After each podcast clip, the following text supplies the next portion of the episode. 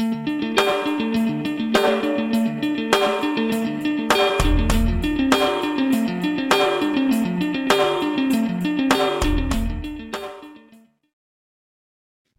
me in the room podcast to talk about his welterweight title fight happening at Cage Titan 63 on January 27th is the unpredictable one, Sean Lally. What's up, my friend? It's been a while, bro.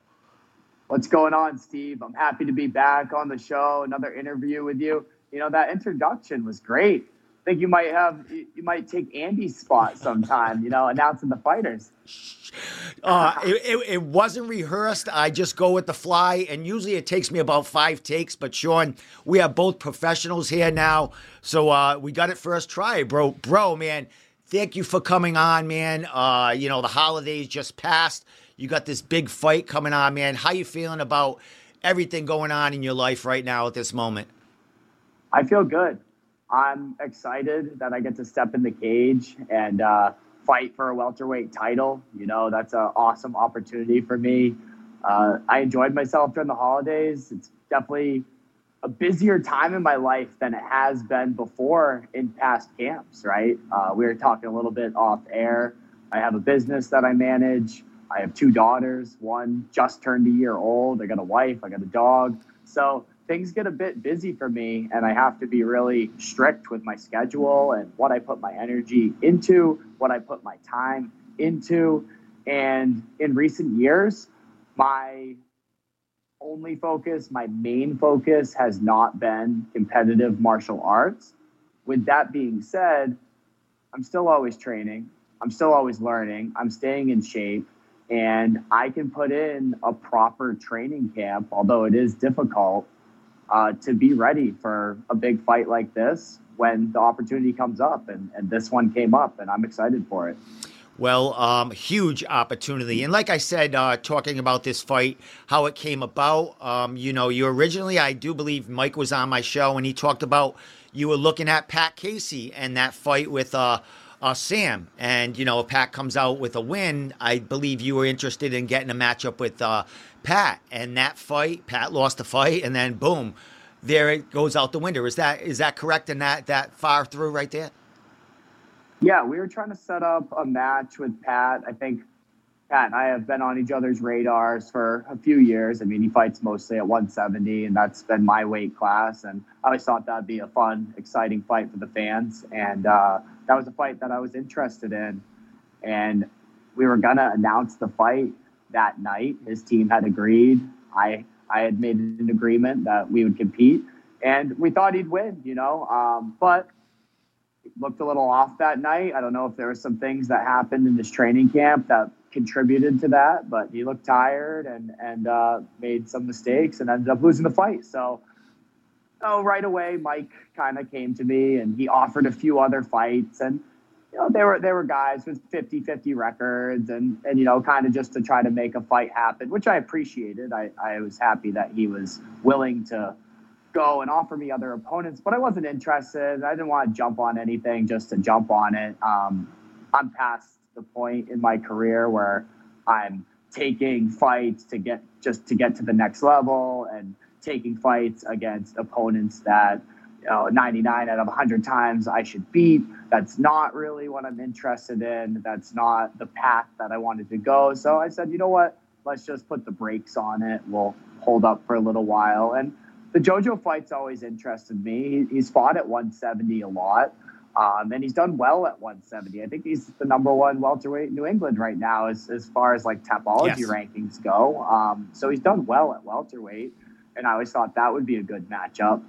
So when the Casey and JoJo fight happened, that's when I hit Paul Bear up, and I'm like, listen, give me give me the winner of the Casey Giannetti fight, and great opportunity for me to come in, fight for a New England title because I'm hip to the fact that I'm not next in line. You know, I'm I'm not like I don't think that I'm like the number one contender right now at 170 to come in and to get an immediate title shot, but I have proven over the years, you know, with the fights and the caliber of fighters that I've competed with and the fact that I've had a New England title, um, that I can I can hang with the best of them. So I said, Mike, I said, Mike, listen, I'm not trying to get the 170 belt and, and defend it for years. I, you know, after I go in and win that belt, I'll probably step back away for a while. We'll see what happens, but I'll make room for Jack Condon. He's next anyway. I know he's injured right now, but that kid's he's real good, Yeah. and uh, I'm I'm not trying to hang on to the belt. I just I want to go get it and put it on my mantle.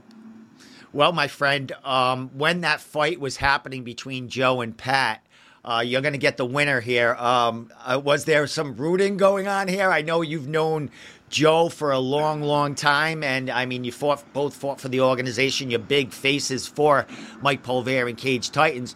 Um, was it like? w- Was there one guy you were pulling for to come through? Did you want to fight one guy more than the other that night, or it didn't matter who came out with uh, their hand raised?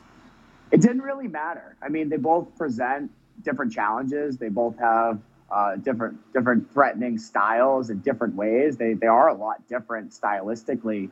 Um, so it was an interesting fight to watch, but I didn't really care. You know, I do. I don't know. I feel like JoJo might have a little bit more pull in, especially in Cage Titans community, and I think his fan base and my fan base coming together on the same night. I don't think Pat gets quite as many fans at Cage Titans. Yes. he's from like Western Mass or something. So I I think this in some ways is the more exciting fight for the fans. But to me, it didn't matter who won. I was just watching it to say, all right, who am I going to fight next? And hoping that after the fight, they would agree to fight me. Well, there you go. Uh, Joe agreed. He got his hand raised with a viral knockout of Pat that night. Huge, huge knockout.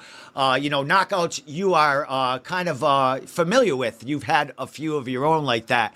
Um, but when that happened, you know, Joe's hands raised. Uh, the hairs in your the back of your neck must have went up because you got a title fight on your hands, man. Um, you fought for it before against uh, uh, Billy.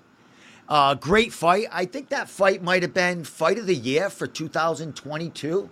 Am I correct or I think it was 21. 21?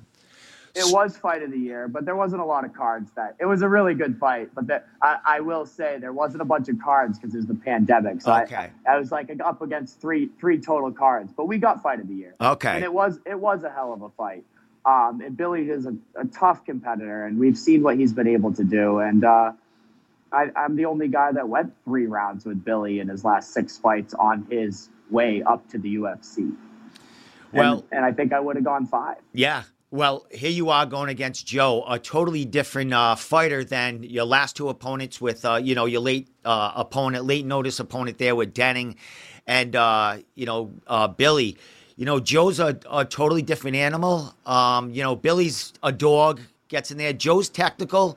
Uh, great on the ground. Uh, his striking has come a long way since you know uh, the early days, man. Um, what are you thinking about Joe and his his kind of style against yours?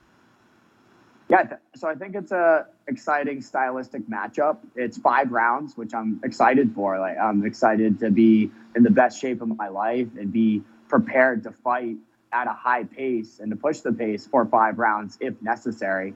Uh, Jojo is has a very creative style. His style is a bit of his own. Um, he, he likes that in and out movement. He's very light on his feet.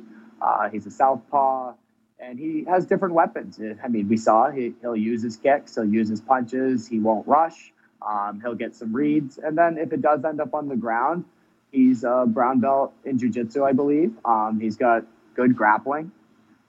Uh, with that being said, you know, I, I know that I'm more powerful than him.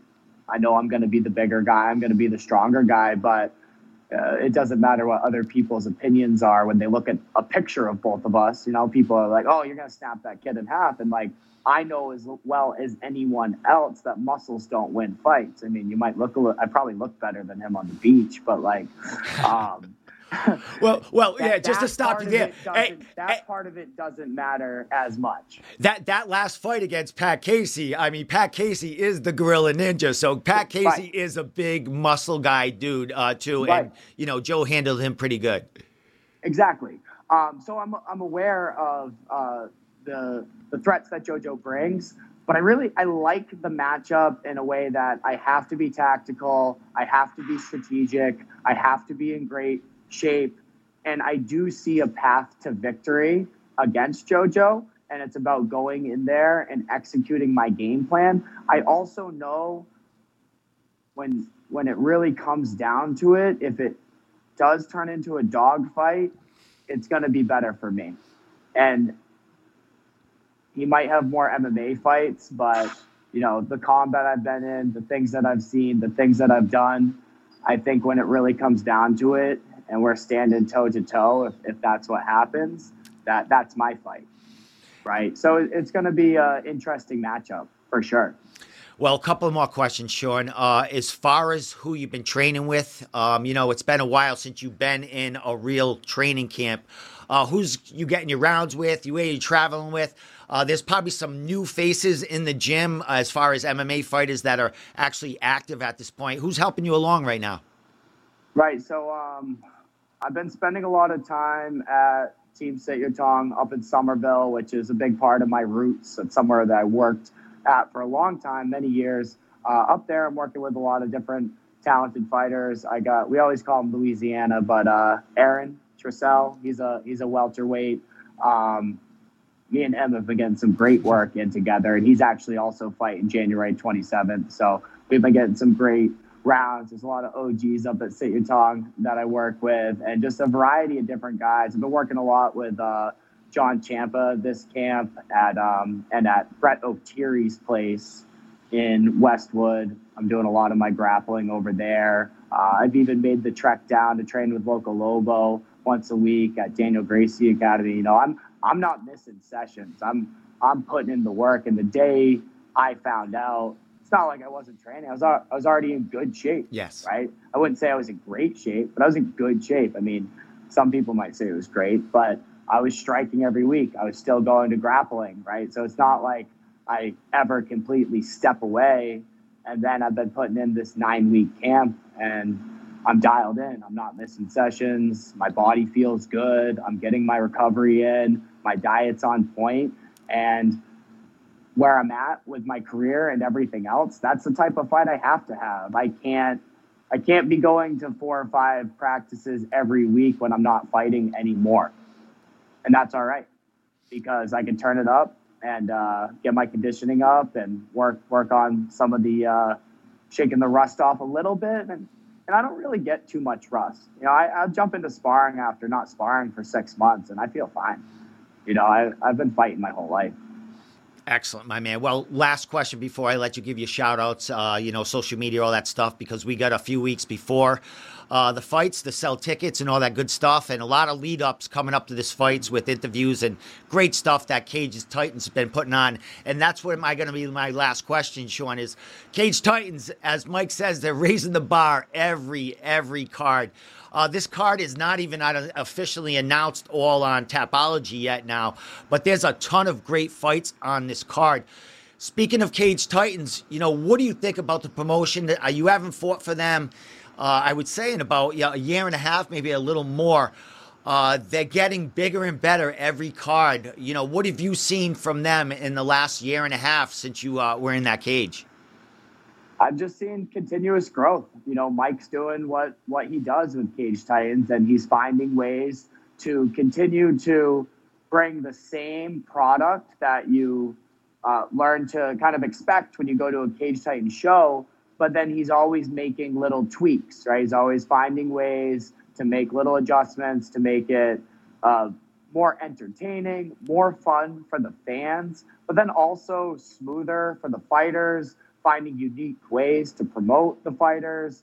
And I just think he does a great job with it, uh, not only just from a promotional standpoint, but from business and media, and seems like the full package. And I believe this is my maybe 11th fight there, 12th fight. So there's nowhere I'd rather fight for locally. And at this point, every every fight could I, I don't want to say will could be my last, but it could be. You know, I, I don't have big plans of going to the next level, right?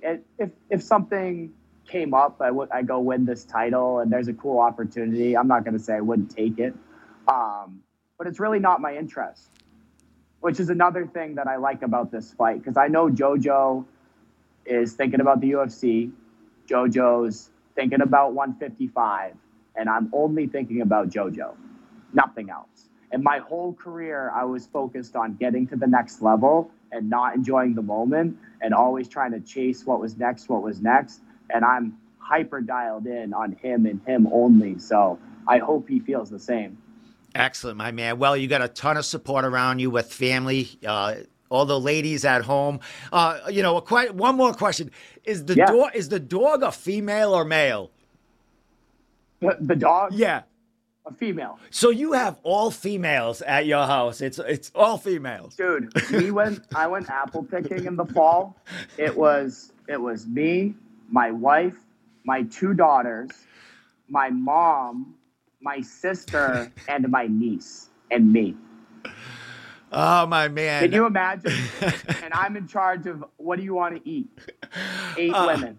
They're in good hands, my man. They're in good hands. Yeah, uh, With that said, Sean, pleasure catching up with you. I will be there watching that great fight and all the fights that are, are going to be, uh, you know, warming up for your your huge title fight with Joe. With that said, Sean, shout outs, social media, anything you want to say before I let you go, and we'll see you in uh, you know three weeks. Yeah, so uh, I'll give a shout out to OVN. I'm a ambassador athlete for OVN Operation Vet Now. They work in supporting the veteran community through different healthy physical activities. Um, you know, Therese and uh, and Co. Um, they're one of my recent sponsors. They jumped on board, um, and then Title Boxing Club sponsoring myself. Kill Combat, I'm sponsoring myself. Um, and then my gyms, you know, Fight Sports in Westwood, Sityodtong, always loyal to Loco Lobo and the Army down there. And then uh, my mom making her fight rub. And that's about it. Everyone else, you know who you are. My, my ha- family holds it down for me at home. Excellent, my man. Well, again, pleasure catching up with you, Sean, and uh, we'll see you in a few weeks going for that title. It's going to be a huge one, man. First card of the year for Cage Titans, Cage Titans 63, January 27th. Check out Sean on the social media. Get ready for this fight, and we'll see you in a few weeks, folks. Boom.